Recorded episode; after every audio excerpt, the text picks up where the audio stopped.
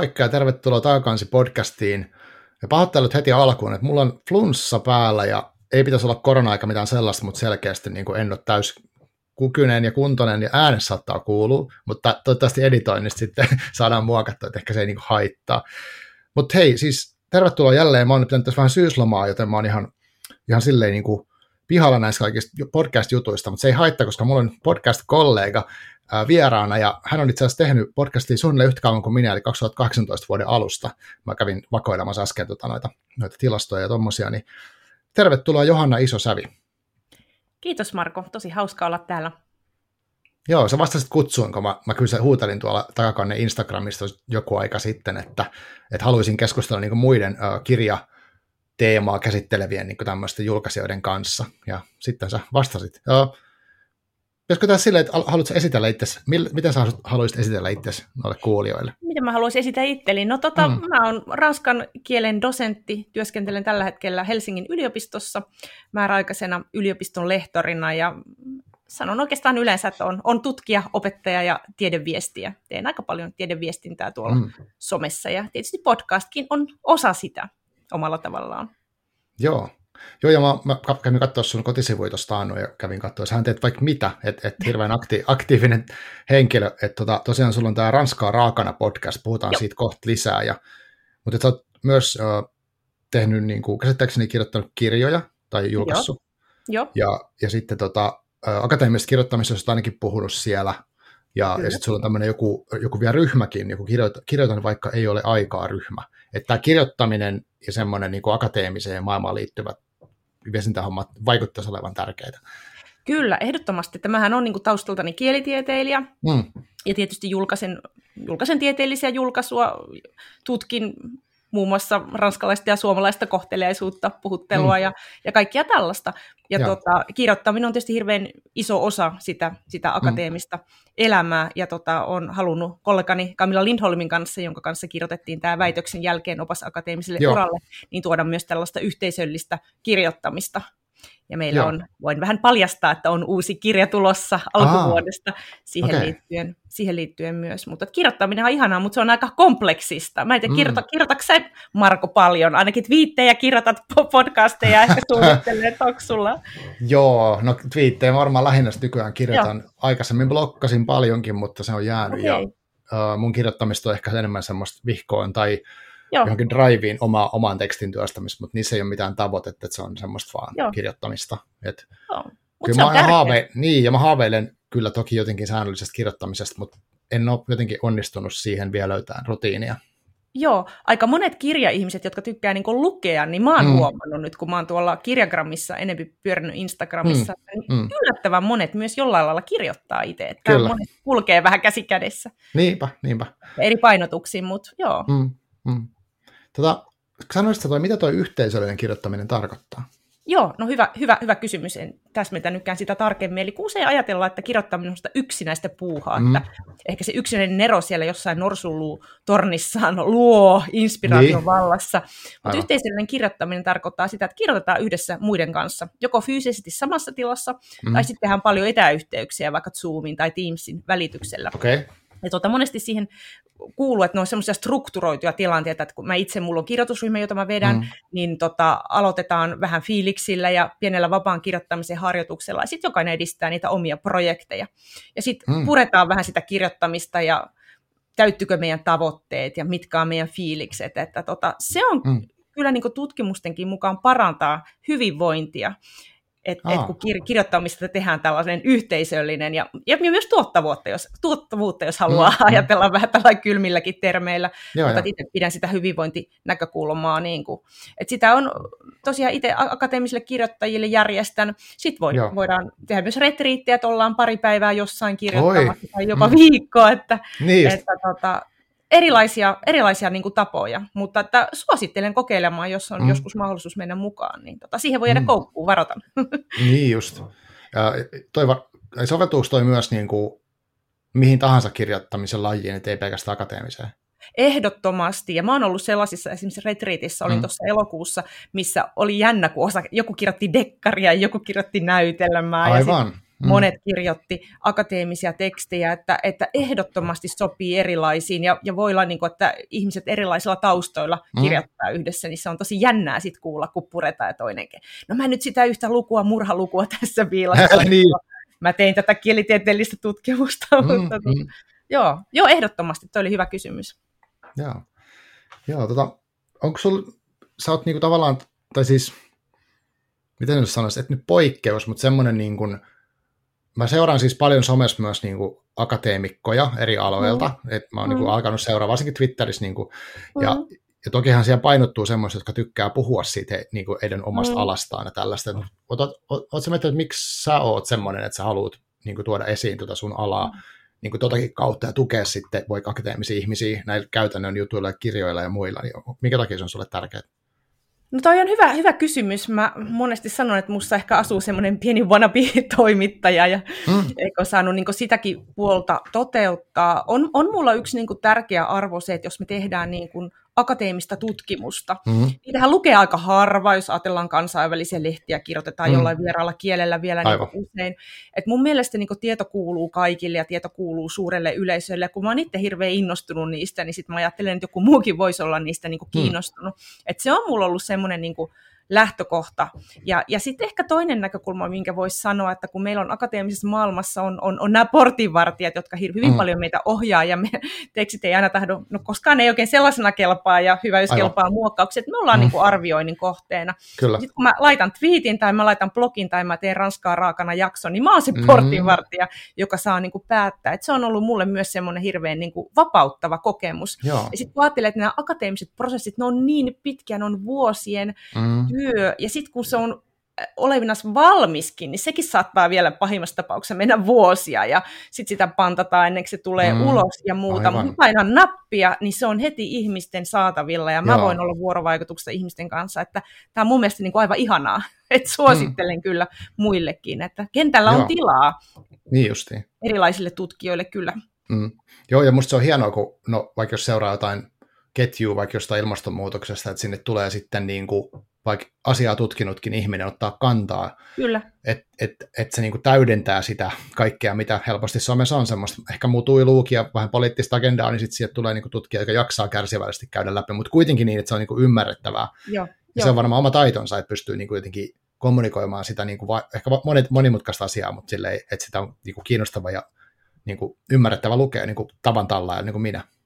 Kyllä, siis ehdottomasti ja oikeastaan ajattelen niin, että pitää itse ensin ymmärtää tosi hyvin asia, mm. että voisin niin kuin yksinkertaisesti sanoa, mm. että se ei ole aina niin, niin, niin kuin helppoa. Mutta tietyllä tavalla tämmöinen some on niin kuin tieteentekijällekin semmoinen hyvä harjoitus, että täytyy, täytyy oppia tiivistämään. Ei voi kaikilla varauksilla, kymmenellä varauksilla asiaa kuvata. Niin, täytyy aivan. vähän yksinkertaistaa ja muuta.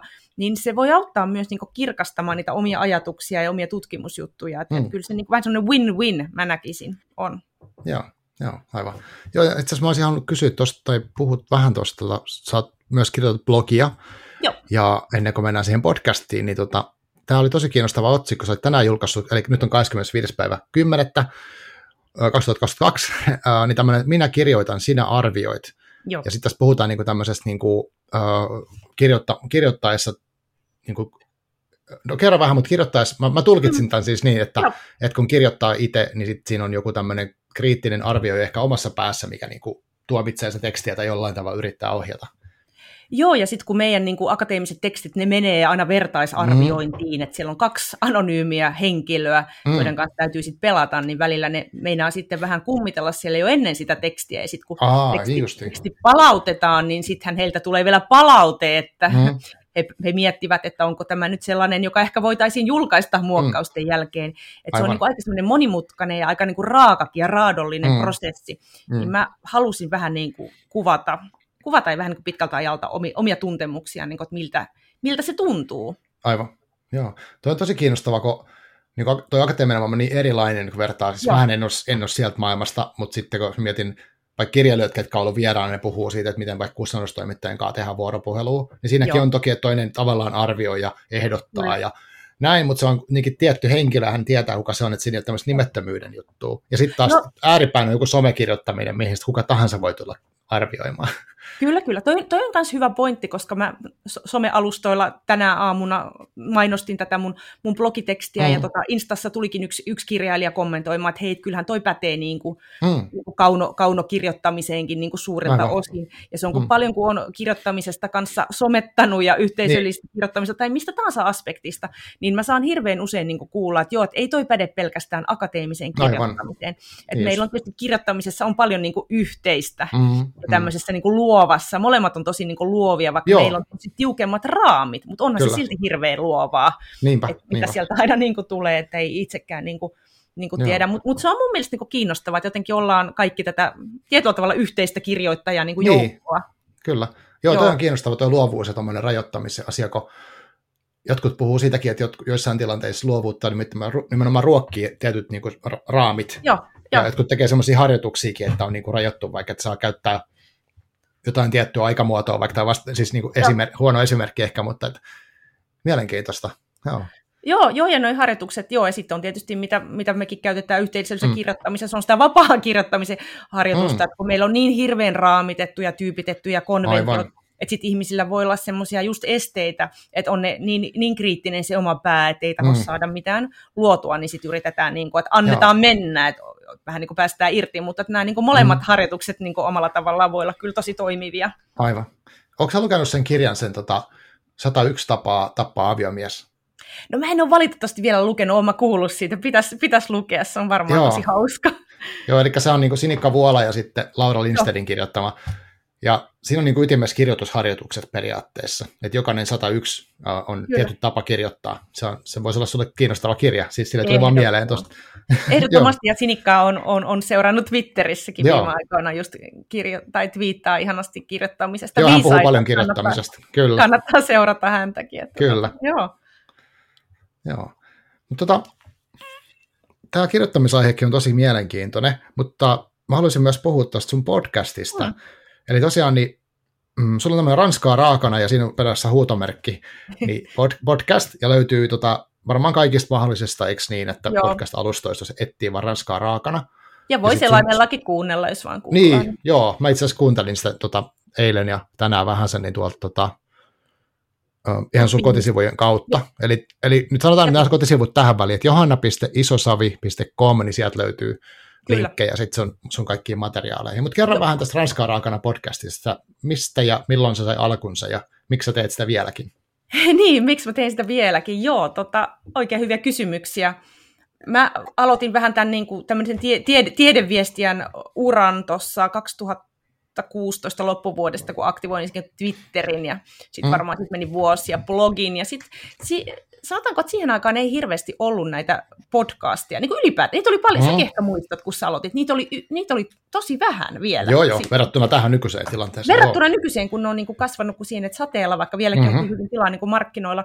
Mutta mm. mulla oli jotenkin, että mä halusin niin kuin uusia kanavia. Ja sitten kun puhuttiin tästä kirjoittamisesta, kun me ollaan aina tekstin mm. ääressä, niin mä jotenkin kiehto tavallaan se, se, se puhumisaspekti siinä. Ja en mä kaikki ihan varma, että mistä se, mistä se tuli se, se, se, niin kuin se idea, mutta jotenkin vaan halusin niin kuin koettaa. Ja mä muistan, mm mä olin tota tutkijavaihdossa 2017 syksy, olin tuolla Lyonissa ja mä olin semmoisessa Audacity-koulutuksessa. Ja tota, siellä oli semmoinen tutkija, joka oli tehnyt aivan semmoisia ihania äänimaisimia, tiedätkö, niin kuin Versailles, vanhan, vanhan Versailles, niin kuin, että miltä ne kuulostaa, ne oli aivan mielettömän hienoja. Sitten se oli mm. niin koko päivän koulutus. Sitten jossain vaiheessa mä jotenkin tajusin, että tällähän välineellä voisi tehdä niin kuin podcasteja. Mm-hmm. Vähän meni se loppukoulutus siihen, että mä mietin mun podcasteja. Tämä oli niin kuin syksy 2017. Tultiin Joo vuoden alusta kotiin 2018 ja maal- mm. maaliskuussa pistin ekat, ekat viisi jaksoa. Ja tota, silloin muistan jossain vaiheessa sanoin niin puolisolla, että kuunteleekohan näitä kukaan. Ja sanoin, mm. että jos itse tykkää tehdä, niin... Tota, niin, niin. Mutta mut musta niin lähti, lähti sitä tutkimus edellä. Et mä niin mm. ajattelin, että et okei, että nyt lisää kuulijoita tutkimuksille, ihmisille, jotka ei, ei, ei, ei lue näitä akateemisia tutkimuksia. Mutta sitten aika mm. äkkiä, oli varmaan parikymmentä jaksoa tehnyt ja tajusin, että olin aloittanut mun uudesta projektista olin, olin suurin piirtein mennyt taaksepäin niin väikkärin asti, ja sitten niin hän sanoi, että okei, niin pajatso on hmm. tyhjä, hmm. että mitäs niin. nyt? Aivan. Ja sitten sit mä niin kuin aloin miettiä, että okei, että ehkä pitäisi vähän laajentaa, ja mä muistan, uh, Anna-Stina Heikkilältä oli tullut se Bibistä Burkinin kirja silloin, ja sitten hankin sen, ja sitten mun puoliso oli sillä että no, miksi et sä pyydä Anna-Stiinaa niin kuin vieraaksi? Mä niin Aa, niin voiko mä niin kuin pieni podcast tekijä pyytää jonkun tällaisen kuuluisan henkilön mm, vieraaksi? Mm, mm, ja Annastina oli eka, hän kävi meillä kotona ja aluksi tein, oh. tein kotona kaikki jakso, kun Annastina oli, oli joululomalla Pariisissa ja sitten mm. se niin kuin pää, pää lähti auki ja on tota, nykyään pyy- sen jälkeen pyytänyt kustanteilta sitten aina näitä kirjoja ja muita, niin ei tarvinnut enää, mm. enää ostellakaan. Mutta sanotaanko, että kun aloitin, niin en oikeastaan tiennyt, minne se tie vie. Mutta mm-hmm. silti oikeastaan alusta asti, mä jotenkin, vaikka en ymmärtänyt kauheasti podcasteista, niin mä ajattelin, että niiden arvo voisi tulla tämmöisestä arkistosta. Että jos mm-hmm. niitä tekisi säännöllisesti ja niitä ikään kuin olisi paljon. Ja Joo. mullakin on nyt sadan jakson raja on tota, Joo, mä katsoin, että 103 oli ainakin tuo sen Joo. alustan mukaan. Joo. Joo, joka Onneksi olkoon, hieno, hieno homma. Kiitos. Joka toinen viikko, oletko koko ajan tehnyt samalla tahdilla? Joo, paitsi kesälomalla mä pidän tauon ja jouluna joo, mä joo. taukoa, mutta joo, tällä oh. tahdilla. Mm. Aluksi oli just vähän vaikea niin miettiä, että kuinka paljon, kun tässä on kaikenlaista muuta työtä, että tämähän on niin. vaan niin, sitten, että, Kyllä. Et, mutta mut, mut tällä tahdilla se on aika hyvin pyörinyt. Oh. Joo, ja siis tosi hauskaa, koska uh, mehän ollaan, niin kuin mullakin on Taakannen kanssa, niin nyt tammikuussa 2023 tammikuussa ne viisivuotisbileet, eli tota, viisi vuotta tulee täyteen. Et mä, me ollaan aloitettu tosi samaan aikaan, sulla oli maaliskuun eka jakso. Joo. Ja tota, oliko se helmikuu? Mun mielestä se oli maaliskuu. No, anyway, mä ajattelin, että maalis, niin kuin mulla siis, sori, itselläni on siis tammikuu se synttärikuukausi niin sanotusti. Mä muistan, joo. kun mä aloittelin tota hommaa ja olin seurannut varmaan sua Twitterissä tai jotenkin se tuli vastaan, että sulla, sullakin, säkin aloitat sitä hommaa niin se on niin kiinnostava niin miettiä, että me ollaan niin samaan aikaa verran tehty tätä juttua. Kyllä. Kyllä. Ja ollaan molemmat pysytty tällä, niin, pysytty tällä niin. sisällä, että ei, olla, ei olla luovutettu, että mm. jotenkin, mm. että se on, niin kuin, se on kiehtovaa, ja, ja tavallaan mm. se, että ei oikein tiedä niin kuin minne päätyy, mm, että se on just niin kuin aika jännä tässä. Joo, onko sinulla tota, tuo Anastiina Heikkilä oli kiinnostavaa, että hän, hän niin kuin sitten Miten hän suhtautui siihen sun pyyntöön silloin alussa, kun sä pyysit? Niin se vaan sanoi heti, että joo, hän tulee. Ja sitten vaan kalenterista, että milloin hän on Suomessa. niin se oli ehkä mulle sellainen päänavaus, ja oli tavallaan mm. niin kuin, tietyllä tavalla ympyrä sulkeutu, kun mm. Anna, Annastina itse asiassa kolme kertaa ollut vieraana, kun hänhän on hyvin tuottelias kirjailija, mm, mm. ja tämä Vapaus valita kohtalonsa on ollut tämän hänen esikoisromaani, kun hän on tietokirjoja mm. kirjoittanut, niin tota, se oli musta kauhean kiva, kun Annastina oli sit mun sadannessa juhlajaksossa taas wow. vieraana, niin se oli jotenkin hauska. Joo. Joo, mä kuuntelin sitä jaksoa just tosta. Mä kuunnellut sun niin eka, nyt tässä, kun mä oon tutustunut tätä, tavallaan tätä taustatyötä tehnyt, niin Joo. ekaa jaksoa kuuntelin ja sitten ihan uusinta ja sitten nyt tätä sadatta jaksoa niin randomisti valitsin sieltä. Joo. Joo, toi on mielenkiintoinen sille, että, että, että se niin kuin kutsuu vaikka ensimmäisen henkilön tai, tai jonkun semmoisen, ketä vaikka vähän jännittänyt, niin sit, sit, jos se onnistuu, niin sittenhän sit, sit tulee semmoinen, että no tässä voi tehdä ihan mitä vaan periaatteessa. Joo, ja siis se on tavallaan mulle niin yllätys, että mm. joo, eipä ihmiset kyllä kieltäydy, että tietysti se on mm. tietysti heillekin keino markkinoida jotakin, on se sitten kirja tai joo, toki, itseä, tai että onhan se, se, mm. se semmoinen, mutta että tavallaan niin tajusin aika nopeasti, että ei vitsi, että ihmisethän niin kuin tulee tänne, niin. ja sitten mulla oli niin iso asia se, että okei, että kuitenkin tämmöinen pieni podcast, että kustantajat lähettiin mulle, niin lähettää Joo, mulle niitä kirjoja, kyllä, kyllä. vaikka sitten toiset sanoo, että no ei se ole kovin iso markkinointikustannus heille ja ei tavallaan mm, ole, mutta mm. siis ne on sellaisia kuitenkin sellaisia pieniä mukavia etuja tavallaan Kyllä. tässä, tässä hommassa. Onko sinulla tota toi Ranskaa raakana on podcastin nimi, niin onko se, mm, siis jos mä muistelen silloin ihan alkuaikoina, niin se, tai tavallaan mitä se käsitteli silloin, mitä sä ajattelit, että se podcast tulee käsittelemään, että mikä sen teema tulee olemaan, VS, mikä se nyt on, onko se muuttunut?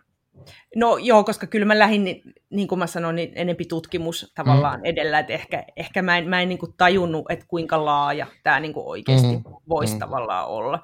Mm. Ja se on ollut itselle tosi hyvä, koska tässähän pysyy hyvin kärryillä sitten monenlaisiin ranskan kieleen, kulttuureihin joo. liittyvistä asioista, kun kontaktoi vieraita ja lukee niin kuin kaikenlaista ja muuta, että onhan tämä niin kuin aivan, aivan erilaista, mitä mä niin kuin kuvittelin. Mm. Mutta niin. ehkä se, mikä on pysynyt samana, oli se jotenkin se toive, että, että, että näitä ei tehdä vain joku yksi pieni kausi tai muuta, että jotenkin, mm. jotenkin se kuvitelma, että ehkä se kuuluu vähän tähän ammattiin, me tutkijat ollaan hirveän sitkeitä, kun niin. tällä lailla ei ole mitään pikavoittoja, mikään ei valmistu nopeasti. Oli mm. vähän sillä, no niin, mä rupean nyt tekemään näitä. Niin, Mutta että kiva, kiva, että ihmisiä on riittänyt tosiaan ja mm. vieraaksi ja uusia ja niin kuin sulla on varmaan sama kokemus, että eihän ne aiheet ei todellakaan maailmasta lopu päinvastoin. Ei, ei. Jos mietin ihmiset, sullakin, niin. Joo, niin kuin ehdottelekin ja vinkkaa kaikenlaista joo, ja muuta. Joo. joo, ihan totta. Mä mietin, jos, onko sulla joku semmoinen rajaus, että sen pitää jotenkin liittyä Ranskaan tai ranskalaiseen kulttuuriin, mutta sehän, sit, jos, siitä kun lähtee, niin sittenhän siellä on, eihän se Joo, lopu ei, koskaan. Joo, ei se lopu koskaan, että kyllähän tämä tavallaan on niin kuin selkeä tavallaan se kohdeyleisö, että joita mm. tämä asia kiinnostaa, että ei tarvitse Kyllä. välttämättä ranskaa toki osata, mm, että näähän on mm. suomeksi nämä niin kuin jaksot, niin. että et riittää, että on kiinnostunut ehkä just vierasta kulttuureista ja muuta, ja, ja tykkäisin enempi vielä niin kuin laajemmin sikäli, kun miettii, että eihän ranskankielinen maailma ole pelkkä Ranska tai Euroopassa Aivan. ranskankieliset mm. maat, että Ranskahan kasvaa kielenä mm. tällä hetkellä eniten Sahara-eteläpuolisessa Afrikassa esimerkiksi, mm. Mm. että et näitä mm. olisi niin kuin kiva vielä enempi tuoda, tuoda jotenkin, jotenkin esiin, näitä mm. mahdollisuuksia, mutta on se niin kuin selvä, selvä niin kuin rajaus. Joo. Mutta toki se on semmoinen myös, mikä varmasti rajaa yleisöä, että ei ole semmoinen niin valtavan mm. suuren kuin joku mm. psy- psykologiset podcastit, mitä mun ystävät vaikka tekee tai jotain, että niin, niin, mistä on, on tietysti niin kuin valtavan suurta yleisöä niin kuin mm. kiinnostava. Mutta en mä tiedä lopulta, tiedetäänkö me, tiedätkö ketä sua kuuntelee, koska en, en mä ainakaan ole ihan varma. Enhän mä sitä oikein mistään saa tietää, että noin niin. tilastot kertoo jotain, mutta ne kertoo sitten Joo vaan osan, ja, ja mä Joo. en tiedä ihmisten motiiveista sinänsä, että tota, ja mä uskon, että on sellaisia, jotka saattaa kuunnella, niin kuin, että ne on tottunut kuuntelemaan jotenkin, hmm. ja on niin kuin jäänyt kuuntelemaan ja tykännyt, tai sitten on tullut heille rutiini, tai sitten on joku tietty aihe tai tietty vieras, joka Kyllä. sattuu kiinnostamaan, ja sitten hän kuuntelee vaikka sen yhden jakson tai ehkä pari muuta. Et, et, se on hirveän vaikea sanoa, että mullakin noita aiheita on ollut niin lai, aika lailla laidasta laitaa, voisi sanoa, e, e, että mullakin niin tavallaan se rajaus on se, että se jotenkin ehkä liittyisi johonkin kirjaan tai kirjallisuuteen tai kirjoittamiseen. Tai, Kyllä. Et, et, ja joskus ne on ollut tosi ohkaisia, ne alsin siellä joskus vähän, vähän reilumpia. Joo, mutta, joo. joo, Mutta en mä oikeastaan tiedä. Ja, ja, silleen, mm. Ja, ja mulle tämä on ollut ehkä tärkeää pitää se monipuolisuus koko ajan joo. mielessä. Joo, joo. Mitä nyt yhden, yksi ihminen voi monipuolisuutta hakea, mutta siis sillä, sillä rajauksella kuitenkin. Joo. Kyllä, kyllä. Kyllä, kyllä. Mm. Joo, eihän tuosta aiheet niin kuin lopu. Mutta mm. ei sitä tiedä, ja, ja tavallaan podcastit, no mä oon jutellut sitten joidenkin muidenkin kanssa, jotka on ruvennut tekemään podcasteja, niin mm. on, on ehkä huomioidu just sen, että niistä tulee ehkä vähempi keskustelua, kuin tavallaan vaikka jostain muusta somesta. Et, et se, mm. Mä luinkin, että podcasti on jo, jollain lailla niin kuin yksityinen kuuntelukokemus mm, myös. Joo. Se ehkä, eikä siihen ole niin helppo tietysti, okei, että sä kuuntelet audiona ja sitten sun pitäisi kirjoittaa. Sekin on niin kuin vähän niin. helpompi jotain blogia vaikka kommentoida. Niin on, niin on. Joo, joo. Että se keskeyttäisi sitten sen, että jos joku nytkin vaikka just tällä hetkellä vaikka kuuntelee, ja sitten mä ruvettaisiin tästä ihan hirveästi mainostaa, joo, meppä kuuntele, nyt kun sä oot just lenkillä tai siivoamassa tai mitä ikinä teetkään, niin meppä kommentoimaan jonnekin, niin sitten se joutuisi laittaa se soittimen kiinni ja jotenkin se tuntuisi vähän oudoltakin. Et mä oon välillä kyllä yrittänyt kaikki, kun mulla on ollut semmoinen fiilis jossain vaiheessa, että pitäisi olla niin kuin tosi some, somessa aktivoida ihmisiä tähän jotenkin mukaan hirveästi. Joo. Niin Joo. sitten, sitten tota kaikkea, että me kommentoimaan sinne ja tänne ja klikkaa tosta. Mutta sitten se ehkä vähän, että ei se ole se pointti kuitenkaan, että, Joo. että nyt jos sinä kuuntelija siellä, niin ei, ei tarvitse tehdä mitään. Et se on niinku niin re- rentouttavaakin se, että et voi vaan kuunnella ja ei tarvitse tehdä siitä mitään numeroa eikä tarvitse julkaista sitä mihinkään, niin sekin on musta ihan jees. Aivan, eikä tarvitse seuratakaan välttämättä. Ei niin tarvi, ei tarvi mitään niin. somekanavia seurata, niinpä. Niin, et, et, joo. joo. mutta tämä on vähän niin kuin semmoinen jännä, mm, jännempi mm, kanava, Niinpä. että tämä jättää vähän pientä mysteeriä, niin kuin meitä. Niin, kyllä, kyllä, joo, joo, totta. Tota, mm, sä oot tehnyt tai sanotaan näin, mitä mä vielä tosta, ehkä niin kuin, onko sun rutiinit, varmasti voisi kuvitella, että rutiinit on muuttunut, mutta miten sä teet, niin kuin, teet sä, uh, kun sä teet vieraiden kanssa esimerkiksi, niin teet sä livenä, tai onko sulla vielä niin semmoisia mm. jaksoja, mitä sä teet yksin, kun sulla on se molempia ollut, mitä mä oon huomannut, mm. että sulla on, niin kuin, sä teet on yksin mulla. jaksoja, ja sitten sulla on vieraita, mutta onko siinä, onko siinä tapahtunut muutoksia? Tai? No joo, tietysti aluksi kun aloitin, niin tein just itse, että sitten mm. on tullut niin vieraat isompaan rooliin, mutta vieläkin voin tehdä omia jaksoja just vaikka mm. omissa tutkimuksissa tai sitten jonkun kollegan kanssa, jos ollaan julkaistu jotain, mitä me ajatellaan, että olisi mm. niin mielenkiintoista, mutta että onhan ne rutiinit tullut tai jotenkin oli mulla se tietty suunnitelmallisuus alusta lähtien, että se julkaisuväli mm. oli niin kuin tavallaan samana, mutta totta kai on, niin kuin pyörät pyörii, että mä mm. yritän ehkä semmoisena, jos mulla on työrintamalla vähän hiljaisempia, just vaikka kesälomien jälkeen, niin vaikka vähän julkaista sillä niin kuin varastoon, että sitten kun mä tiedän, että meillä opetus pyörii ja muita, että on aika semmoinen kal- kalenteroitu se elämä, että mun ei tarvitsisi mm. niin paljon tehdä, että mulla olisi sitten sitä, sitä niin kuin vähän varastoa ja muuta, ja ja onhan se niinku tavallaan pyöriä jossain tuolla päässä, mm. että kun lukee lehtiä, jos on tullut joku uusi kirja tai joku mm. vinkkaa, että aina se niinku vähän tässä on, tai on niinku jotenkin tuolla mielen päällä, mutta että en koe sinänsä, että siihen menisi niinku hirveästi aikaa, että multa monesti aina kysytään, että miten sä ehdit tuohon, niin miksi tuohon mm. hirveästi aikaa ja muuta, mutta että ehkä mm. sulla on se sama kokemus, että sitten kun mm. tavallaan ne, ne pyörät niin kuin pyörii, mm, mm. sitten se jotenkin, että on niin tottunut tekemään niitä jaksoja tietyllä tavalla ja mm, totta. on nopea koota, koota jo ja muuta. Että... Aivan. Joo, joo, tunnistan kyllä, että, että tietyt rutiinit tulee uh, siihen tuotantoon tai semmoiseen. Joo, joo. Tai mäkin käytän sitä Audacity-ohjelmaa, minkä sä mainitsit tuossa alussa, joo. eli ilmainen tämmöinen äänieditori, se on ollut kätevä. Ja, et aluksi meni opetellessa, mutta sitten tietyt asiat kun opettelee. Ja täytyy nyt sanoa suoraan, että en mä ole mikään äänihifistelijä, että mä haluan vaan, että se kuuluu Sama. tasaisesti. Ja Joo. totta kai se kuuluu niissä alkupään jaksoissa, että silloin mä en osannut yhtään käyttää niitä mitä ääniohjelmia, ja nyt mä oon vähän ehkä vähän paremmin osaa, mutta mä vielä osaa niin hyvin kuin joku ääni-ihminen, lähellekään tietenkään. Mutta riittävän Joo. hyvä Sama. ehkä se olisi se tavoite. Niin ehkä jos vielä niin tuohon nimeen, että ranskaa raakana, mm. sehän voi tarkoittaa monia asioita, että niin. ranskassa pihvi ehkä syödään vähän puoliraakana yleensä. Mm. Ja, niin kuin, podcast on musta tietyllä tavalla semmoinen raaka tuote, että mä en ole niin mm. radio, että välillä tuntuu, että ihmiset ehkä luulee joskus, no silloin kun siirryttiin, no koronapandemia tuli ja kaikki mm. meni etään, niin kuin itsekin niin. tiedät, ja, ja just ei ole ei ole niin aina pystynyt hallitsemaan, että esimerkiksi millainen ääni sillä toisella on. Että on mm. jaksoja, että voi olla niin kuin tosi iso, iso ero, että ei ole ei ole niin semmoisia välineitä ollut, mutta tota, mä ajattelin, että en mä ole niin kuin radio, mm. että tosiaan ei tarvitse niin vaatia ikään kuin, ikään kuin sellaista, että se saa olla vähän mm. just raakaa, se on Joo. E-, editoimatonta, että et, et vähän sellaista niin kuin rososta. Niin kuin elämä on, että se ei tarvitse niin, olla liian vakavaa, että sit jos se menisi niin. kauhean vakavaksi ja hifistelyksi, niin en mä tiedä, uh-huh. sitten sitä ei varmaan ehtisi tehdä tämän niin kuin kaiken ohella, että tämän pitää kuitenkin uh-huh. olla niin kuin jotenkin hauskaa. Niin, niin.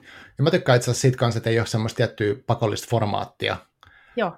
Että en mä toki sellaista tehnytkään, että kokemusta vaikka radion tekemisestä tai telkkarin, mutta että kun mä mietin silleen, että, että vaikka mitä kulttuuriohjelmia tällä hetkellä on radios TVssä, niin kyllä niissä on niin tietyt aikarajat pakostikin. Kyllä. Ja, ja näin, ja joskus pitää hyvinkin nopeasti tiivistää joku tosi monimutkainen juttu. Niin sitten mä ajattelin, Kyllä. että on kiva, että on myös tällaisia, missä sit voi halutessaan joko jaaritella tai mennä syvemmälle aiheeseen ilman, että on kiire, niin se on musta arvokasta sinänsä.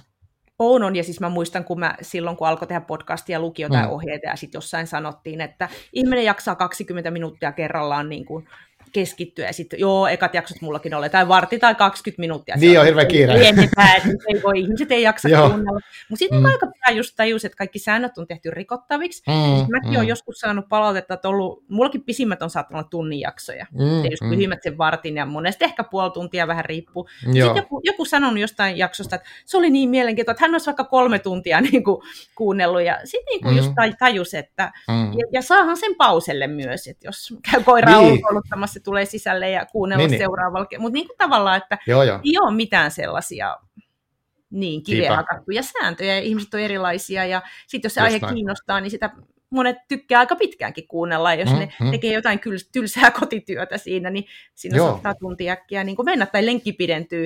Et mulla, niin, meillähän niin. itse asiassa, jos nyt niin vähän voi vielä mainostaa tässä, Joo, on, joo, kai joka on podcast-sarja, jota on tehty vain yksi pieni kausi, kun me tehtiin Camilla Lindholmin kanssa tämä väitöksen jälkeen. Joo, mä huomasin sen, että olitte tehnyt joo, semmoisen. Joo, niin me tehtiin 12 jaksoa liittyen mm-hmm. siihen kirjaan ja kutsuttiin aika paljon vieraita. Muutama jakso tehtiin itse ja muuta, mm. mutta on kuulu, kuulu jo, jo, no just sanon, että ei kuulu niin paljon palautetta, mutta välillä mm. kuuluu palautetta ja just monet on sitten sanonut, että no, piti pidentää lenkkiä, että ehti kuunnella sen jakson loppuun niin. ja muuta. Tässä voi olla tällaisiakin terveysvaikutuksia. No joo, toki, toki. Ja munhan se vähän, ehkä mä ajatellut silleen, okei, siis sanotaanko näin, että alussa, kun mä aloitin, niin mä muistan, että mä luin noita kaikki noita sääntöjä ja miten kannattaa tehdä ja näin. Joo. Ja kyllä mä stressasin tosi paljon niissä, että, että no onko mun liian pitki tai onko sitä ja tätä. Joo. Uh, kunnes sitten mä itsekin mietin sitä omaa käyttäytymistä, että mäkin mm. kuuntelen niin kuin mun jotkut podcastit kestää helposti kaksi tuntia per jakso, No niin. niin en mä niin kuin ikinä kuuntele sitä kerralla alusta loppuun. Joo. Vaan mä, jos mä käyn kävelyyn, niin mä sen kuuntelen, mä jatkan myöhemmin. Niin kuin sama kuin äänikirjoissa, että eihän niitäkään niin kuin Aivan. Että voisin sanoa, että jos haluat tehdä hyvää, niin, niin se, se on vähän hassu ajatus. Joo. Mutta tota, uh, kyllä mä tavallaan ymmärrän, että tuommoisista on, että voi jostain lähteä liikkeelle, mutta en mä silti itsekin olen todennut, että sitten Jep. kun löytyy se oma tapa, niin sitten tekee sillä ja luottaa siihen, mutta kyllä se aluksi oli niin kuin enemmän semmoista, niin kuin, että onko tämä oikea tapa tehdä tätä vai väärä tapa. Nimenomaan, ja sitten kun ei oikein tiedä, että kuunteleeko kukaan, ja tavallaan niin, siis niin. pienenkin yleisön kerääminen aina vähän kestää, että ihmiset edes niin kuin saa tietää, että tämmöinen on niin kuin niin on, niin olemassa on. ja muuta. Että tota. mm. Joo, siitä tuli mieleen, itse asiassa voisin kysyä siitä, että miten sä, niin kuin, toi, että tietääkö ihmiset, että sulla on tämä podcast, niin mä, mm. mä oon silleen ollut ehkä silleen perinteisen suomalainen vähän aluksi semmoisia siinä markkinoinnissa vähän, vähän arastellen kuitenkin, niin. että mulla on tämmöinen ja näin. Ja, ja sit, nyt, nyt musta on tullut ihan silleen, että en mä niin hävetä se enää ollenkaan, mutta siltikin Joo. musta tuntuu, että mä, väliin musta tuntuu, että mä ihan liikaa niin kuin mainostan mm. sitä mun podcastia. Että mm. aina, mutta sitten koko ajan mulla tulee vastaan tilanteita, joissa ihmiset, ai, en mä tiennytkään, että sulla on tämmöinen. Niin, Vaikka mun mielestä mä oon niin tykännyt kaikki kanavat täyteen sitä vuosikaudet, Niinpä. niin se on mulle ällistyttävää. Mutta mut miten sä niin koet että miten sä markkinoit Joo. sitä, koska että sä kuitenkin haluaisit, että ihmiset kuuntelee, niin miten, mm. miten sä teet sitä? Totta kai. No joo, ja kyllä mä luulen, että tämä tavallaan some, somen kanssa niin pelaaminen, niin mm. no, siis jos siihen tutkimuksessa pikavoittoja niin ei ole ei ole somessakaan, että mm. se kestää, että sä saat siellä niinku seuraajia, ja kun mäkin aktivoiduin tosiaan Twitterissä silloin 2016 mm. joulukuussa, niin oli se tavallaan niinku vuosien työ kerätä tavallaan se niin. seuraajamäärä, mikä mulla niinku tavallaan on nyt. Mm. Ja tota, hyödynnän sitten noita niinku Facebookin nämä ryhmiä, niin kuin esimerkiksi opettajien ryhmiä ja niin tällaisia. Että nehän on kans, niin kuin, no se on yksi kohderyhmä, minkä ehkä voi tietää just, ketkä opiskelee aivan, tai, aivan. Tai, tai, tai, opettaa. Ja, ja tota, mutta nyt mä oon sitten enempi, enempi aktivoitunut tuolla Insta, Instagramissa, koska mm. mä, mulle, mulle vasta niin kuin kesällä, että siellähän on tämmöinen hieno kirjagram niin kun mietin, että mäkin niin paljon kirjajaksoja. Joo, sulla on paljon niitä, joo. Joo, että sieltä on tullut myös niin uusia ihmisiä, mutta onhan se niin kuin kuitenkin se oma, kun ei ole mikään julkis, niin onhan mm, ne omat, mm omat niin kuin, kuitenkin seuraajamäärät niin kuin rajallisia. Niin, ja, ja tavallaan tuossa on niin kuin huomannut tuosta väitöksen jälkeen niin kuin kirjassa, että kun me aika paljon ollaan Kamilan kanssa tehty puhekeikkoja ja mm, ollaan tota, mm. käyty puhumassa niin kuin väikkärin tekijöille ja muuta, ja niin kuin se on myös semmoinen yksi keino tavoittaa sitä yleisöä, joka ei, ei seuraa niin kuin mm. somessa, että kyllähän sitä niin kuin paljon on ihmistä, mitä ei, niin kuin, ei tietenkään tavoita, mutta ketkä voisi olla niin kuin, jotenkin kiinnostuneita, että et, et, ylipäänsä kun on, tätä, on tästä tiedeviestinnästä kiinnostunut, niin kyllähän toi niin kuin perinteinen media on vielä hirveän tärkeä niin kuin Joo, myös, jos miettii, niin kuin, että mm. sitä voi niin kuin korvata mitään, mutta eipä ole Ranskan raakanakaan ollut missään,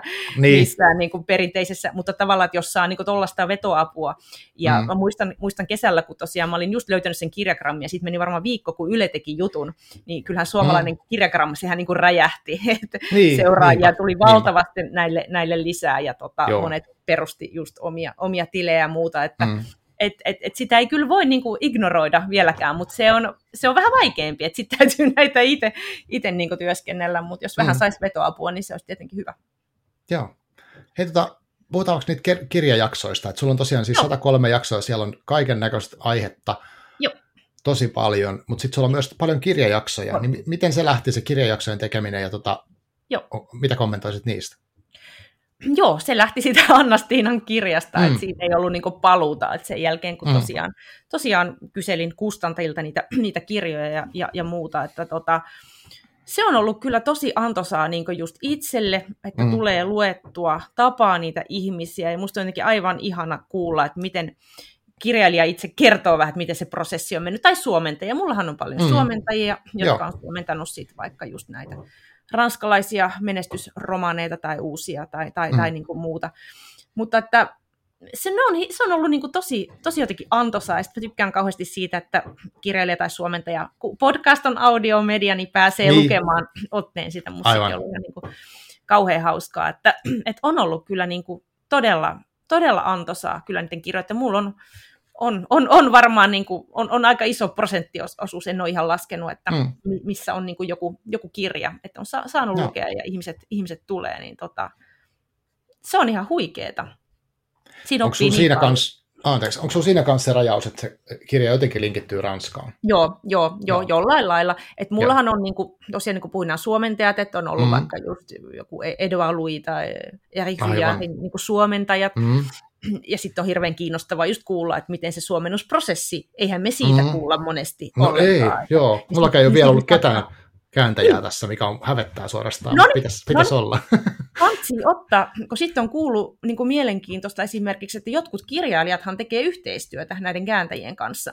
Ah. Ja he on sanonut, että heihin saa olla yhteydessä. Ja osahan on ollut, ja ne on mm. auttanut niin kuin vaikeiden kohtia, että kaikkia niin kuin tosi mielenkiintoisia tarinoita ah, kuulee niistä kirjailijoista myös. Ja mm. sitten on tietysti näitä, niin kuin Annastiina, joka on tehnyt niin kuin tietokirjoja Ranskaan liittyviä, nyt romaaneja, mm että, että, että oli tämä kuudennen kerroksen nainen Tiina, Tiina Raudaskoski ja tota, että et sijoittuu. Et kyllä meillä niin kuin aika paljon julkaistaan sellaisiakin suomenkielisiä romaaneja, mm. jotka jotenkin sijoittuu Ranskaan. Just näin. Niin sekin avaa semmoista niin kuin uutta näkökulmaa, ja se avaa, kun mä oon kohteleisuustutkija taustalla, niin mä oon aika paljon kulttuurin välistä tutkimusta niin just tehnyt, että miten mm. niin ne ranskalaiset Suomessa ja suomalaiset Ranskassa, niin monesti noissa kirjoissa kuvataan aika kiinnostavasti niin kuin näitä kulttuurien välisiä kohtaamisia. Mm. Se on ollut yksi, yksi niin kuin, mutta monipuolisesti on, on, on sekä tietokirjaa, kaunokirjallisuutta alkuperäiskielellä ranskaksi tai alkuperäiskielellä suomeksi, että tota, julkaistaan onneksi kaikenlaista kivaa, myös suomen kielellä suoraan. Aivan.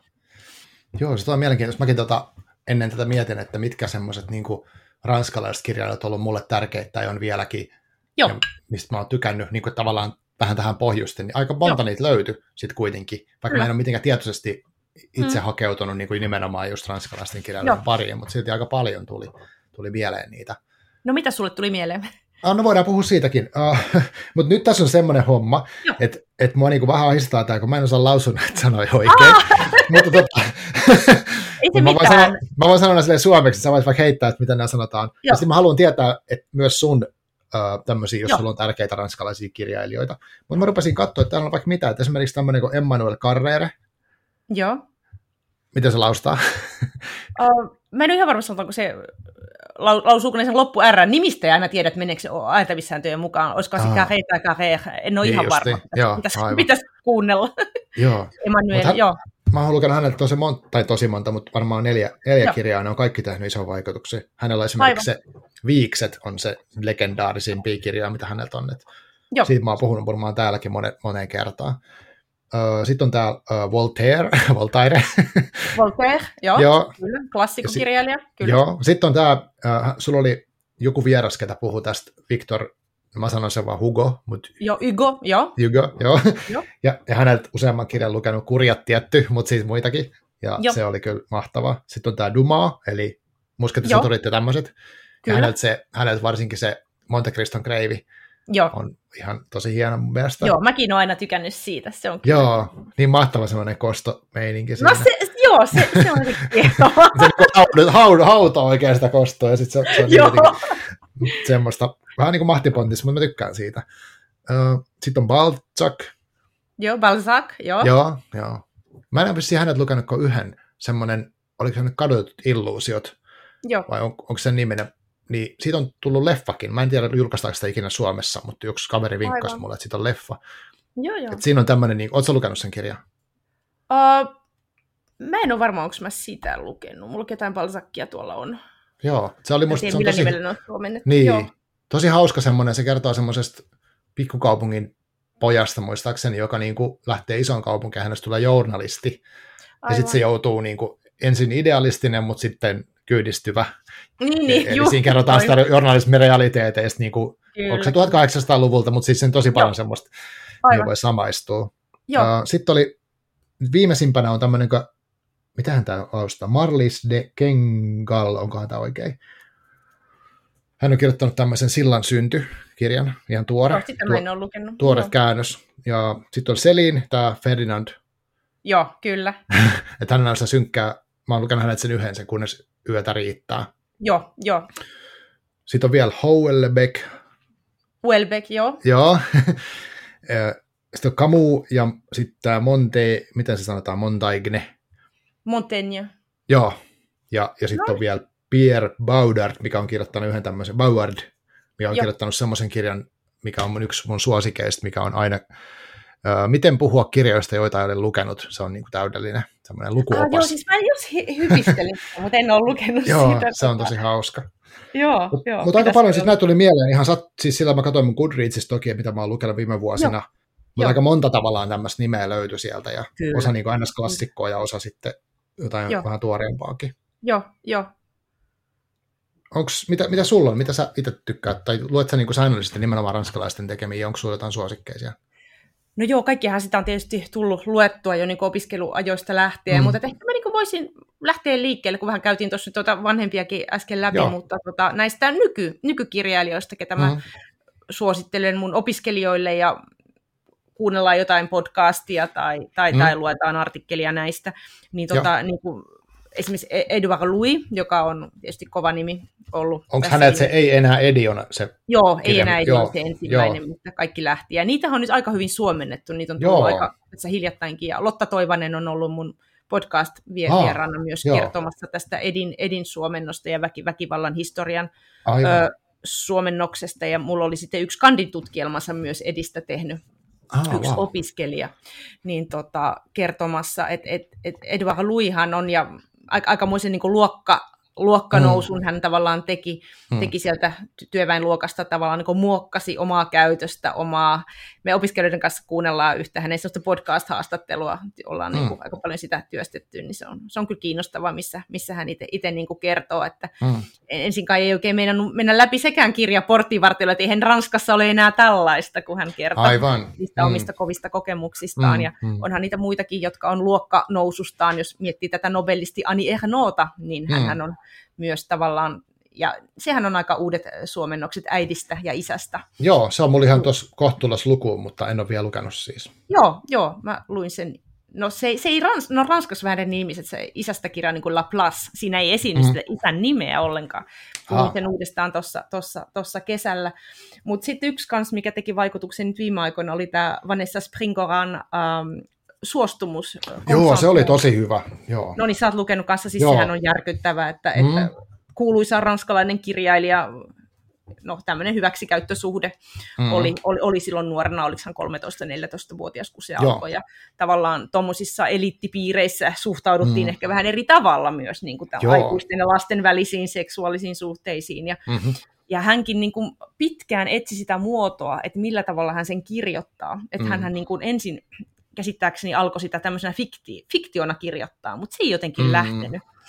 Mutta sitten se sai niinku muodon, kun hän ikään kuin, no siinähän niinku on vain et, etunimen niinku alkukirjain käytetään, mutta Joo, tavallaan tämmöisenä niinku autofik, auto, miten sitä nyt kutsuisi, mutta kuitenkin ne kertoo niistä tapahtumista, että on semmoinen hyvin pieni, nämä on kaikki aika lyhyitä kirjoja, jos miettii Edouard Louis kirjoittaa kanssa aika mm. sellaista lyhyttä napakkaa, mutta että niin kuin pain, mm. painavaa, että Springoran kirja kannattaa kyllä kanssa ehdottomasti lukea. Joo, suosittelen, suosittelen kyllä sitä, se on tosi väkevä, väkevä kirja ja tärkeä. Ja Edward on. Louis on mulla silleen, että mä haluaisin lukea ne, mutta ne on jotenkin, mä en ole vielä päässyt käsiksi niihin joo. kirjoihin. Joo, joo, joo, ja eikä sitä tietysti aina kaikkihan vähän, vähän jakaa ihmisiä, mutta nämä on niin tämmöisiä mm. u- uudempia.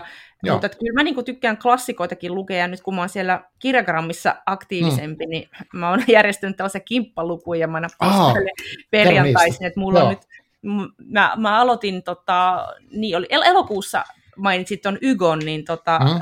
ehdotin tätä Par- Pariisin Notre Dame-kimppalukua. Oh, se on Notre Dame, hieno, joka joo. on tietysti kanssa ajanko- no, ajankohtainen siinä mielessä, että mm. muutama vuosi sitten palo ja joo. ehkä Pariisin olympialaisiin niin valmistuu. Kyllä, kyllä. Ja tota, täytyy myöntää, että mullakin se oli tuossa aika, aika kauan ollut pölyttymässä kirjahyllyssä, mm. niin siitä saa itsekin niin kuin kimmokkeen. Mä ajattelin vähän, että tuleeko kukaan, niin kuin, lähteekö kukaan lukena, mutta mulla on tulossa jakso parin kirjagrammaajan kanssa yes, tota, kohta, hyvä. niin Joo. vähän voidaan, sieltä voisit kuunnella lisää. Joo. Ja tota, no sitten oli, oli tota, syyskuussa oli Megre-kimppaluku, että luettiin mm. näitä Georges Simenoni Megre, näitä de, pikkudekkareita. Se oli myös aika hauskaa. Siihenkin ihmisiä lähti mukaan. Ja tota, nyt okay. on lokakuussa menossa Marguerite Duras kimppaluku. Ah, mä luin hänet sen kirjoittamiskirja. Mikähän sen nimi oli? Joo, joo. Mä en tiedä, miten se on, tai muista, miten se on suomennettu. Mm-hmm. Écrire, se on niin ranskaksi. Mun mielestä Sinikka joo. Vuola sitä kanssa hetki sitten. Joo, hän sitä hehkutti ja sieltä mä sen nappasin ja sitten mä joo. sen luin ja se oli kyllä hieno kirja. Kirjoittami- hieno. Jotain kirjoittamiseen liittyvää sen nimessä oli. On, ja tota, jos, jos en väärin muista, niin hän, hän, sen, niin kuin, hän on ollut niin iäkäs, että hän saneli mm. sen mm. kirjan. Ah, wow. kumppani, kumppani taisi sen niin kuin kirjoittaa. Mutta Jurassista, joo, se Lamo, mm. joka on rakastaja, mm. Jurassissa on vähän haastetta, ja Moderaatto Kantabilen luin tuossa justiin, mutta tota, mm. jos haluaa vähän haastetta, mutta toisaalta nekin on lyhyitä. Tosi lyhyt, mutta painavaa, siis paljon ne se niin... teksti on se, joo, kyllä ne on niin. Mutta tässä kirjagrammissa voi tulla mukaan kimppalukuihin ja näitä tota, mm. voi tietenkin lukea millä kielellä tahansa. Että mä Aivan. luen ranskaksi ja kannustan, mm. jos osaa, mutta että käännökset löytyy kyllä. Että, tota... Kerro, miten tuo kimppaluku, siis, tai sori, oliko sinulla vielä kirjaliitot, mitä haluat mainita tässä? No ei, voidaan jatkaa. Mennään kimppalukuun. Joo, se kimppaluku rupesi kiinnostaa. Mä huomasin sen siis aikaisemmin jo, että, tota, että sä olit semmoisia tehnyt, mutta miten se käytännössä tapahtuu? Joo, no se kanssa vähän sillä spontaanisti lähti, kun mä huomasin, mm. että ihmiset oli jotenkin järjestänyt, että esimerkiksi kurjista oli ollut, ollut mm. kimppaluku, ja ihmiset varmaan mm. vähän eri lailla niitä järjestää, että mäkin lähdin taas vähän sillä kokeilemaan. Niin, niin, yes. Aina vaan, joo. Mm. Ja, ja, ja jotenkin sitten mä niinku tajusin, että ehkä semmoinen kuukauden rytmi voi olla aika hyvä, että jos on joku Dr. Ygoli niin pitkä, niin kaikkihan ei ehtinyt kuukaudessa sitä lukea, tietysti mm-hmm. sitten varakirjastosta ja muuta, mutta sitten meitä oli lyhyitä, että niitä ehtii lukea ehkä useamman siinä kuukaudessa, Dyrasiltakin voi lukea useamman, että mä oon nyt ottanut vähän sillä että yhden kuukauden mm-hmm. ajan, ja mä postaan joka perjantai itse siitä kirjailijasta tai kirjasta. Tai ah, onko se niin kuin, että sä kirjoitat tavallaan sen kuukauden aikana saatat postaa sun lukukokemuksia jo vähän niin kuin matkan Joo. varrelta? Joo, ja sitten se, onko sitten kuukauden päästä, sit kun se on luettu, niin siinä joku yhteinen, mihin saa kommentoida vai miten se No ei siinä ole mitään yhteistä, mutta sitten tavallaan ihmiset, ihmiset voi kommentoida tietysti siihen postaukseen. Joo, jo. Aika paljon mä oon huomannut, just sen täytyy katsoa, että kuinka kirjagrammaajat käyttäytyvät, mm. mutta moni tykkää tavallaan, että sitten kun ne osallistuu kimppalukuun, niin ne täkää hashtag kimppaluku, mikä se ikinä onkaan, ja muut mm jos muistavat, ei se nyt haittaa, Joo. niin, tota, niin, niin. tekevät postauksia niin itsekin, sen Aivan. verran kun tykkäävät sen niin, niin. Niin aikana. Joo. Ja varmaan on tosi, ihmiset järjestää niin eri tavalla, että mä vähän mm, tällä mm. aloin niin vihreänä järjestää, ja musta se on ollut aika kiva tapa, ja just se on ollut kiva, että on, mm. on aina löytynyt seuraa, Joo. lukuseuraa, ja, ja, ja tota, et ketkä on Tosi kiva idea. Ja se Hyvä niin idea, it... koska jo matala kynnys osallistuu periaatteessa. Matala kynnys ja sitten se niin mm. itselläkin pitää sitä rytmiä ja vähän ehkä, ehkä sitten saa lukemaan sellaista, mikä on no. ehkä odottanut ja ei ole oikein uskaltanut tarttua tai viittinyt tai on laiskottanut mm. tai jotain, niin mm. jotenkin semmoinen sitten on ollut kauhean hauska just kuulla, että mitä ihmiset niin kuin niin kuin tykkää. Ja tosiaan tehtiin mm. sitten jopa yksi jakso, joka on kohta tulossa tuosta yes. Notre Dameista. Toinen ah, kirjakamma ei ole lukenut sen ranskaksi ja toinen oli suomeksi. Ja sitten ah. hän oli vielä käännöstieteilijä, niin me puhuttiin sitten kääntäjästä ja mm. hän oli kaivannut tietoa. niin tota, mutta osahan näistä klassikoista on tosi vanhoja käännöksiä itse asiassa suomeksi. Aivan. Mm. Et se Pariisin Notre Damekin, niin on päivitetty versio oli jostain 1950-luvulta. Aivan, joo. Se on sitten taas joo. ihan erilainen niin kuin lukukokemuksena. Kyllä. Joo, mulla oli semmoinen joku klassikkohaaste yhdessä vaiheessa, mä luin sen myös, ja sitten sen kurjat Joo. aika lähelle toisiaan, ja olikohan vielä joku kolmas häneltä samalta kirjailijalta. Joo. Mutta mä tykkään hänen tyylistä tosi paljon. Et, Joo, et mä, mä muistan, muistan siinä, kun, siinä jos jaksossa, missä puhuit tota, tämän ihmisen kaiken kanssa, puhuitte just näistä kirjoista, ja sitten miten sitä Hugo oli kritisoitu Kyllä.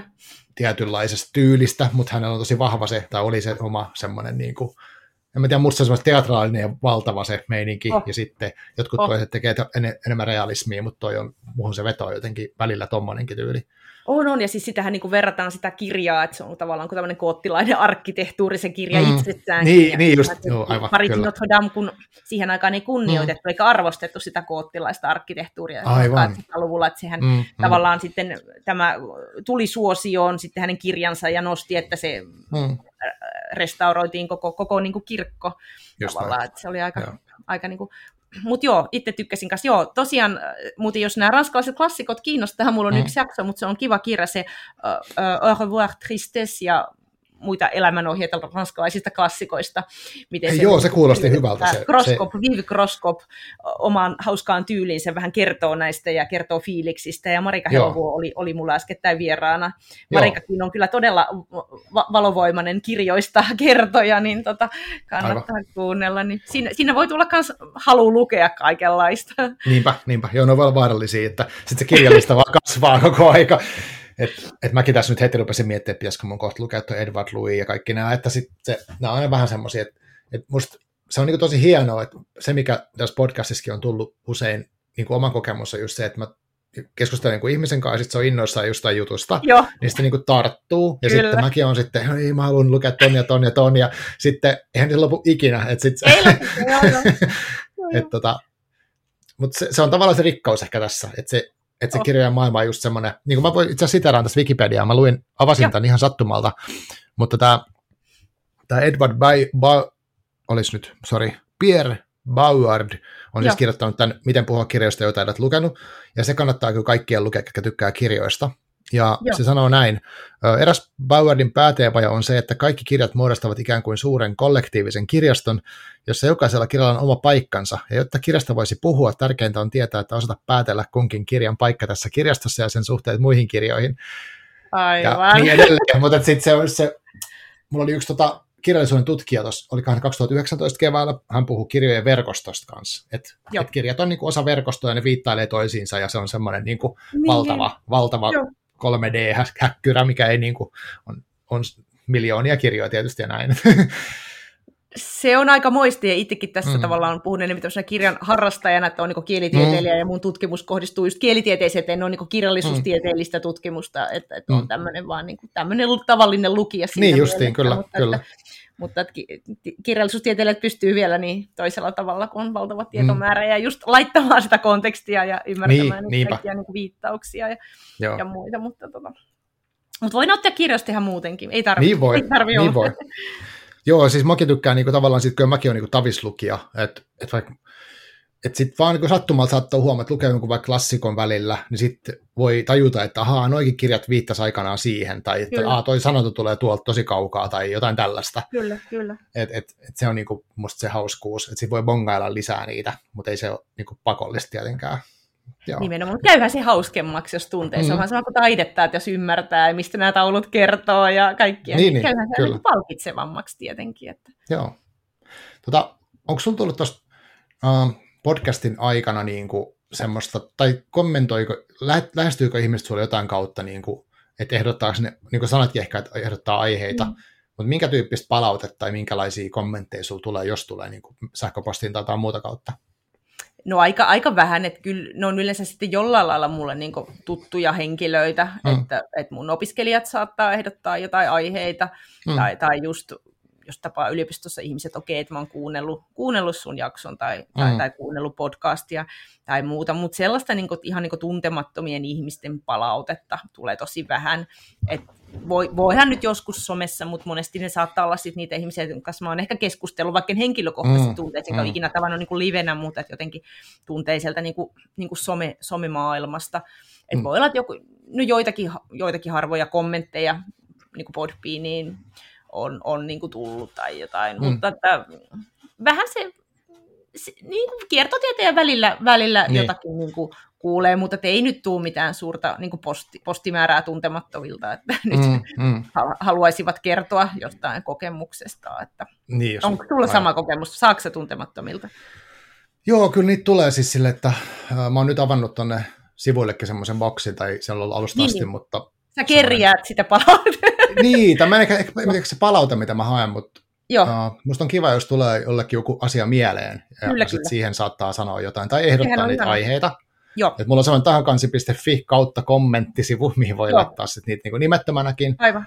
Ja sinne tulee, nyt on tullut semmoista, niin kuin, että hei, että tämmöinen vieras olisi kiinnostava Aivan. esimerkiksi. Tai jotenkin, tai semmoisia tullut, että hei, hän on kuunnellut ja tykännyt Joo. tai jotain muuta, mutta siis ei niitä mitenkään hirveästi tuu, mutta ihan mukavasti. Ja Aivan. musta on tosi kiva, että tulee et mullahan tämä niinku, tavallaan se prosessi, mitä mä teen näitä, niin, ne, miten ne aiheet niinku, päätyy siitä loput toteutettavaksi, on vähän semmoinen epämääräinen.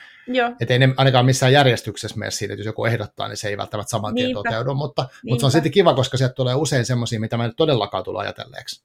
Joo, joo, siis paljon on mullakin mm. niin kuin, tullut sellaisia, toi on kyllä hyvä idea, että mm. että tuollainen boksi, niin siellä voidaan ehkä sillä madaltaa sitä kynnystä, myös joo. ehdottaa, että jos ei, ei tavallaan ole tuttu henkilö tai muuta, että okei, mm. mä voin laittaa tonne niin kuin jonkun toiveen, että mä kyllä tykkään tuosta ajatuksesta, että toi, Joo.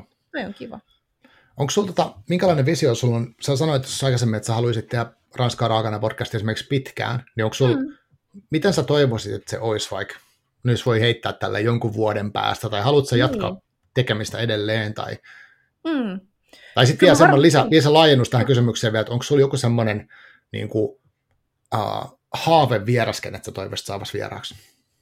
Aa, toihan on niin hyvä.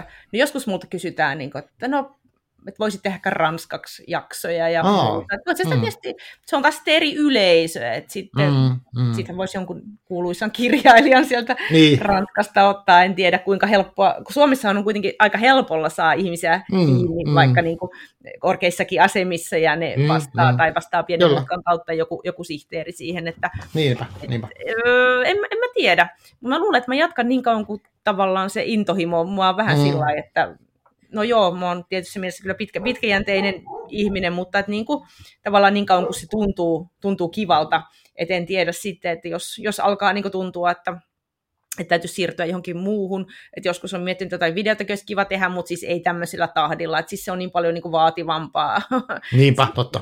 Se, niin kuin se videohomma, että tämmöinen säännöllinen ei ole, tämmöinen tubettaminen niin ei, mutta tietysti aina jotain, jotain tämmöisiä yksittäisiä voisi, tai niin kuin vähän kiinnostaa sekin, mutta että täytyy olla myös niin kuin rea- realisti, että on kuitenkin tavallaan semmoinen suht helppo niin kuin niin kuin toteuttaa. Et vähän niin kuin vaikea, vaikea sanoa, että tässä on hyvänä aika, onko tässä nyt kohta se viisi vuotta sitten niin kuin niin. mennyt. Että tuleeko vielä toiset, toiset viisi vuotta, vai, vai niin kuin, mi, mihin tämä mediakenttä ylipäänsä menee? Että mikä se on, mikä on se seuraava juttu tavallaan, vai tuleeko niin kuin joku, niin. mikä olisi jotenkin, niin kuin, jotenkin sopivampi tähän, tai, tai kiinnostavampi niin kuin medialle. Mä luulen, että sekin ehkä vähän niin kuin vaikuttaa, että on sillä kyllä niin kuin avoin, avoin uudelleen ja tykkää niin kuin kokeilla ja ja semmoinen niin kuin into, into tehdä, tehdä kyllä on. Mutta vähän vaikea sanoa, mutta vielä on niin kuin tuntunut tosi, tosi, tosi hyvältä ja oikeastaan niin kuin melkein aina vaan paremmalta. Ja mä en tiedä, onko sulla se kokemus, että tämä on niin kuin melkein hauskempaa nyt ja jotenkin ehkä päässyt tähän sisään paremmin. Joo, joo siis kyllä mä jaan tuommoisen tunteen, mm. että, että mä oon niin tänä vuonna varsinkin miettinyt tosi paljon, että, että onpas tämä hauskaa tehdä. Joo, joo. Et, et silleen, että tässä on ollut moneen kertaan just kaiken näköistä ehkä painetta ja sitten ja sitten on ehkä tullutkin sellaisia kokemuksia, että mä oon tehnyt välillä tosi paljon näitä, ehkä jopa Joo. joskus niin kuin tavallaan liikaa lyhyen ajan mm. sisällä, mm. että on se on käyty, ja sitten mä oon ollut semmoisen prosessin käynyt, että mä oon hirveästi ollut tietoinen, että kuinka paljon kuunnellaan ja mitkä ne tilastot on. Aivan. Kunnes sitten kävi tässä, itse asiassa tästä kauan kun tuli semmoinen, niin kuin, uh, että SoundCloudin, missä mun siis alkuperäinen paikka on, ja sitten se sieltä Joo. jakaantuu niin kuin eri paikkoihin, niin siellä meni silleen, että se rupesi näyttää, että ne käyrät nousee niin kuin suurille niin kuin suoraan yläviistoon, tai siis niin kuin pystysuoraan. Ja sitten sit siellä oli kuitenkin joku virhe, ja sitten Spotify oli melkein samaan aikaan semmoinen, että niitä oli joku viikon pätkä, että ne kaikki tilastot niin nollaantui täysin. Aivan. Ja sitten mä mietin sitä, että niin, että et eihän nämä ole muuta kuin numeroita jossain niin kuin palveluissa Niinpä. silleen. Et, et se varsinkin vahvisti sitä fiilistä, mikä mulla oli ollut, että et jos tämä tekeminen itsessään ei ole mielekästä, mm. niin sitten ei ole mitään väliä. Et ihan sama, niin kuin, mitä tälle tapahtuu sitten, kun se on julkaistu. Kyllä. Uh, jos se on niin kuin meille, siis toivottavasti sullekin niin kuin mielekästä olla tässä tilanteessa. Ja Nimenomaan.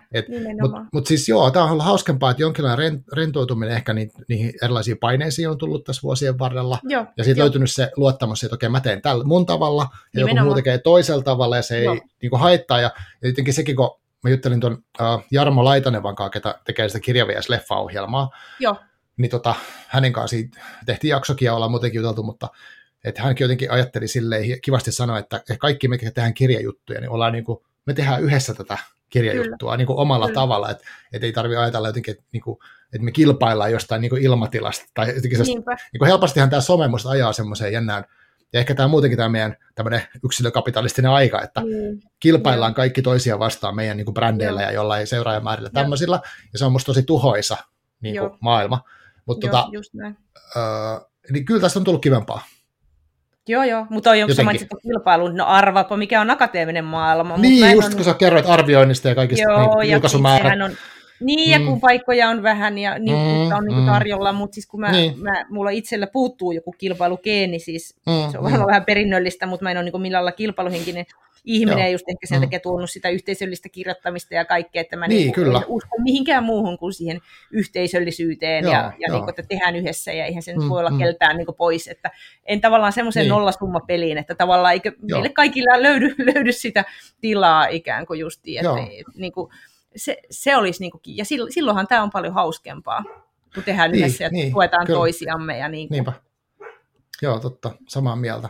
Ja, ja mulla olikin yksi motivaatio itse asiassa tehdä tämäkin jakso ja tavallaan kutsua ikään kuin kollegoita mukaan, Joo. niin jotenkin sitten saada kasvoja niin kuin niille vaikka kirjagram ihmisille tai kirjapodcastajille, ja itsekin Joo. tavallaan tapaa niitä ihmisiä, että tota, että siinä mielessä oli kiva jutella tästä aiheesta, ja vaikka tästä voisi jutella tosi paljon pidempäänkin, että mitä kaikkia kokemuksia tähän liittyy, mutta tota, mutta joo, kyllä mä pidän hirveän tärkeää. Yhte- ja siis musta oli kiva, kun sä kerroit tuosta yhteisöllisestä kirjoittamisesta ja sitten myös että sä tavallaan rakennat yhteisöllisyyttä myös mm. noilla kimppalukemisilla. Että selvästi mm. se on semmoinen, että sä haluat tehdä yhte, yhteisöjä tai jotenkin yhteiseen kanssa. Niin siis nyt kun se oli jännä, kun sä mainitsit että niin mä, mä en edes ajatellut mun kimppalukua siitä näkökulmasta, mutta onhan mm. se itsestään selvää, että se niin. on, joo, että itseä on kyllä aina, ja sama opetuksessa mun lempilapsi on yhteistoiminnallinen oppiminen, että kaikki, no, niin. kaikki vie niin kuin samaan, Aivan. että joo, niin joo. Itessä, joku, joku tavallaan semmoinen ne mm. arvot, mitkä on tavallaan mm. pohjalla, mm. mihin niin uskoo, ja niin. vaikka välillä tuntuu, että tämä maailma on niin aika, aika raaka paikka, mutta ei mm-hmm. halua luovuttaa mm. tavallaan uskomasta niihin niin, arvoihin, ja sitten kuitenkin on niin paljon hyviä ihmisiä, kehen on tutustunut mm. sekä mm. somessa että sitten mm. niin kuin ulkopuolella, et, et, et sehän on niinku ihan mahtavaa, että eihän niinku ilman somea mm. olisi tutustunut näin moneen, että niin. et, et eihän, eihän, niin, että et vaan jos olisi tämä meidän lähiympäristö ja vielä miettiä, että tätä korona on ollut ja kaikkea, niin kyllähän niin, niin some on ihan niin kuin huippia, niin kuin sutkin mä oon niin kuin tuntenut lainausmerkissä niin kuin niin. somesta, että nyt on niin, aika kertaa tässä etäyhteyden välityksellä Joo. tavallaan sillä näkee vähän niin kuin mm. livenä. Niinpä. Että tota, me sunkin, sunkin on siteerannut sunkin juttuja aina jossain, mm. kun olet sanonut ja somesta. Että, tota, Aivan. Joo, siis kyllähän Joo. on paljon hyvää ja mäkin ajattelen sille, että tämä kirjahomma on sellainen, että lukukokemus saada yksilöllinen ja semmoinen hyvin niin kuin henkilökohtainen, mutta sitten kuitenkin on musta kiva jakaa sitä, että mitä mä sain tuosta kirjasta, mitä sä sait tuosta, ja miksi sun mielestä on hyvä. Ja kyllä siinä jotain, jotain siinä tapahtuu ja jonkinlainen niin kuin yhteys syntyy. Ja sitten, että kirjat tarjoaa sen mahdollisuuden puhua jostain aiheesta, mikä voi olla hankala tai erikoinen, niin sitten se, niin kuin, että kyllä mäkin jotenkin, vaikka mä oon ehkä on tosi introvertti ja sellainen, niin kuin en ole välttämättä, en mä ole välttämättä mikään hyvä tiimipelaaja niin sanotusti, Joo, mutta tota, uh, musta on silti kiva yhdessä touhuta juttuja ja tehdä tällaisia niin kuin, vaikka podcasteja tai näin, että, että, että jotenkin siinä on osa sitä maailmaa sitten, sitä kirjamaailmaa tätä kautta. Kyllä, ja, ja tavallaan kun katsoi sitä kirjagrammia, niin mm. silloin ei, ei aina ajattelisi kyllä, että kirja on kuolemassa, että kirja voi hyvin, niin, niin valtavasti siellä puhutaan kirjoista mm. ja on, on, on kirjatilejä, niin kaikkea, että ihan niin kuin hämmästyttävää. Niinpä, että, niinpä. Että ehkä, ehkä huhut kirjan kuolemasta ovat ennenaikaisia, eikä me siihen uskota. Niin. Ja mistä sitä lukee, voihan sitä lukea eri formaatilla, Joo, mutta se vaan se perinteinenkin formaatti mm, on kauhean mm. kätevä ja kiva. Niinpä, niinpä. Joo, ja ihmisillä on tarve mm. jakaa niistä. Mm. Että just se, no me, me, me, jotenkin palataan tähän yhteisöllisyyteen. Mä en edes Selvästi. Aja, niin, mm. mä en edes, kun mä tulin vähän tällainen, no mä en tiennyt, mitä sä kysyt ja muuta, mutta että niin. en ajatella, joo, että me puhutaan näin paljon yhteisöllisyydestä, mutta onhan toisaalta se on itsestään selvää nyt, kun sitä niin mm. miettii. Niin, se on kyllä hauskaa, koska öö, mä, mä kirjoittelin näitä asioita, siis mä, mulla on siis tapana tehdä tämmöinen, niin kuin, mm. ei tämän käsikirjoituksessa voi mitenkään sanoa, mutta niin kuin avainsanoja, mm. ja siellä toistuu mm. niin kuin jollain tavalla tämä, ja mä niin kuin katsoin, mitä kaikkea sä oot tehnyt, niin jotenkin tämä yhdessä toimiminen, ja niin kuin sä haluat, kuitenkin sä autat musta, niin kuin vaikka tämä väitöksen jälkeen, niin kuin tuet sitä akateemista yhteisöä ja niitä mm. ihmisiä, jotka siellä kirjoittaa, niin, niin siinä jotenkin tästä hahmottu näköjään tämmöinen jakso, että puhuttiin yhteisön yhdessä tekemisestä ja podcasteista ja kirjoista ja Ranskastakin vähäsen, mutta ei niin paljon kuin... Mm. Joo. Yes. Tosi hienoa, kuulostaa Joo. hyvältä, hyvin summeerattu, mä oon oikein niin. Joo, sama. Onko sulla vielä jotain, mitä sä haluaisit tässä vaiheessa sanoa, jos me tästä ruvetaan lopettelemaan ja ehkä jatketaan joskus toista, mutta tota, onko niin. jotain, mitä me ei ole tästä mitä olennaista, mitä sä toivoisit vielä tulisi sanotuksi? Onko sulla loppukaneetti, minkä sä oot kaikki muistaa, nyt kun ne lähtee Oi, oi, loppukaneetti ei ollut ollenkaan niin kuin varautunut. No ei tarvi oikeasti. no, mutta pitäkää toisistanne huolta. Nyt tulee pimeä mm. aika ja nauttikaa kirja, kirjasta ja ehkä lämpimistä juomista ja ei panna nyt mitään mainosta sitä loppuun, että seuraa siellä täällä tuolla, mutta ehkä ihmiset mm. löytää, jos kiinnostaa joo, joo. Niin monissa kanavissa, mutta ei tehdä tästä nyt mitään sellaista. Mutta joo, pitäkää, pitäkää toisistanne huolta, niin tota, mm. me pärjätään paremmin. Ja, ja, ja kirjat avartaa maailmaa, kielet avartaa kulttuurit. Et itsellä on ehkä, no ehkä se, mitä voisi tässä nyt mm. yhdät, niin, no niin. y- ymmärrys ihmisten välillä, jos miettii, että tutkii mm. kohteliaisuutta, vuorovaikutusta eri kulttuurista tulevien mm. ihmisten välillä, niin onhan se vähän se ultimate goal sillä lailla, että voisi niin. parantaa ihmisten Joo. välistä vuorovaikutusta, että me ehkä mm. ymmärrettäisiin toisiamme vähän paremmin, eikä, eikä tuomittaisi ulkoisten mm. asioiden tai käytöksen perusteella, että Mm. Että oltaisiin tällainen suvaitsevaisia ja hyväksyttäisiin toisemme ja pidettäisiin mm. yhdessä hauskaa. Eikö siihen no, Toihan oli tosi hyvä summeeraus, että lonkalta vedettynä. Joo, mä olisin halunnut vielä puhua vielä tuosta käytösasiasta, mutta ei mennä siihen nyt, ehkä toiste. Ehkä ja toiste, tota, joo. joo. mutta se on silleen kiehtova teema, mä sitten sanon sen verran, koska tämähän meillä on videoyhteydellä, me käytetään tämmöistä Zencaster-alustaa, mikä on ihan ok, niin tota, tässä on pieni semmoinen hankaluus, mikä mä huomasin viimeiskin mä tein, ja tämä en muistanutkaan, että kun tässä tulee puhuttua helposti päälle, mm. että kun mä en ihan, niin kuin livenähän vähän näkee, että nyt se alkaa sanoa mm. jotain, mutta tästä videossa on pieni viiveistä äänesekkäys, mm. niin niin siitä tulee helposti sitä päälle puhumista. Mutta eikö mm. niin, että joissain kulttuureissa ei ole niin paha ongelma, kun me koetaan Suomessa? Ei, ei, että mähän on tutkinut, tutkinut näitä kohteleisuuskäsityksiä, ja ne mm. suomalaiset, suomalaiset oppii siellä Ranskassa puhumaan päälle, koska se on Aivan. ja kiinnostuksen kohde, ja mä annan sulle mm. koko ajan maamerkkejä, että mä oon messissä ja mua kiinnostaa tosi mm. paljon, mitä mm. sä sanot. Et Suomessa meillä on vähän toisenlaisia käsityksiä, että helposti mm. ajatellaan, että vielä, kun toinen on lopettanut ja pikkutauko, että eikö se nyt varmasti jatka ja sitten minä uskallan tulla, mutta eihän Ranskassa saa suuvuoroa, jos mä odotan, niin kuulee, niin mä olen seinäruusuna ollut koko illan. Että et nämä on tämmöisiä erilaisia niin kuin, käsityksiä mm. just eri kulttuureista. Sitten kun me katsotaan näitä omien linssiemme läpi, niin me voidaan mm. tulkita ne vähän toisella lailla. Joo. Että siinäkin kannattaa olla pientä varovaisuutta, mutta että, oot oikeassa. Eikä se Joo. haittaa, ei mun mielestä. Mä, en, no, mä oon tietysti vähän tämmöinen kulttuurin välinen ihminen, että niin, yritän niin. olla häiriintymättä asioista, mutta ei se musta ole paha. Mustakin on, se on ihan innostusta ilmaisesta. Joo, samaa mieltä, ei, ei se mukaan häiritse, mutta mä vaan itse väli häiritsee, kun mä nyt, aah, mä sanoin väärässä kohtaa. Mutta okei, okay, mutta mun loppukaneetti on ehkä just tota, uh, itse asiassa mulla on vielä yksi kysymys, sori. Joo. Oletko tulossa nyt kirjamessuille viikonloppuna, kun nyt on Helsingin kirjamessut tulossa?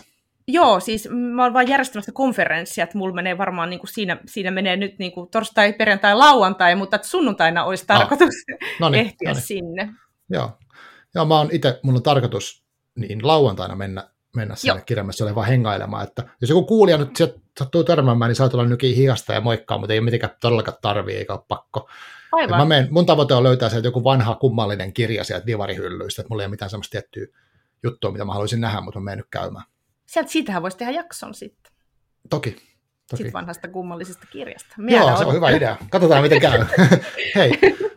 Yes. Mutta tota, pistetään me äänitykset tässä vaiheessa poikki ja jatketaan omia juttuja. Paljon tsemppiä sulle Ranskaa raakana ja muihinkin hommiin ja kiitos kun teet sitä, se on tärkeää. Ja kiitos ja samoin tsemppejä ja onnittelut hienosta sun sarjasta. Yritetään jatkaa seuraavat viisi vuotta vielä. Joo, joo, joo, katsotaan sitten 10 V-setit vaikka yhdessä. Joo, okei. Okay. Kiitos, niin. kiitos kaikille.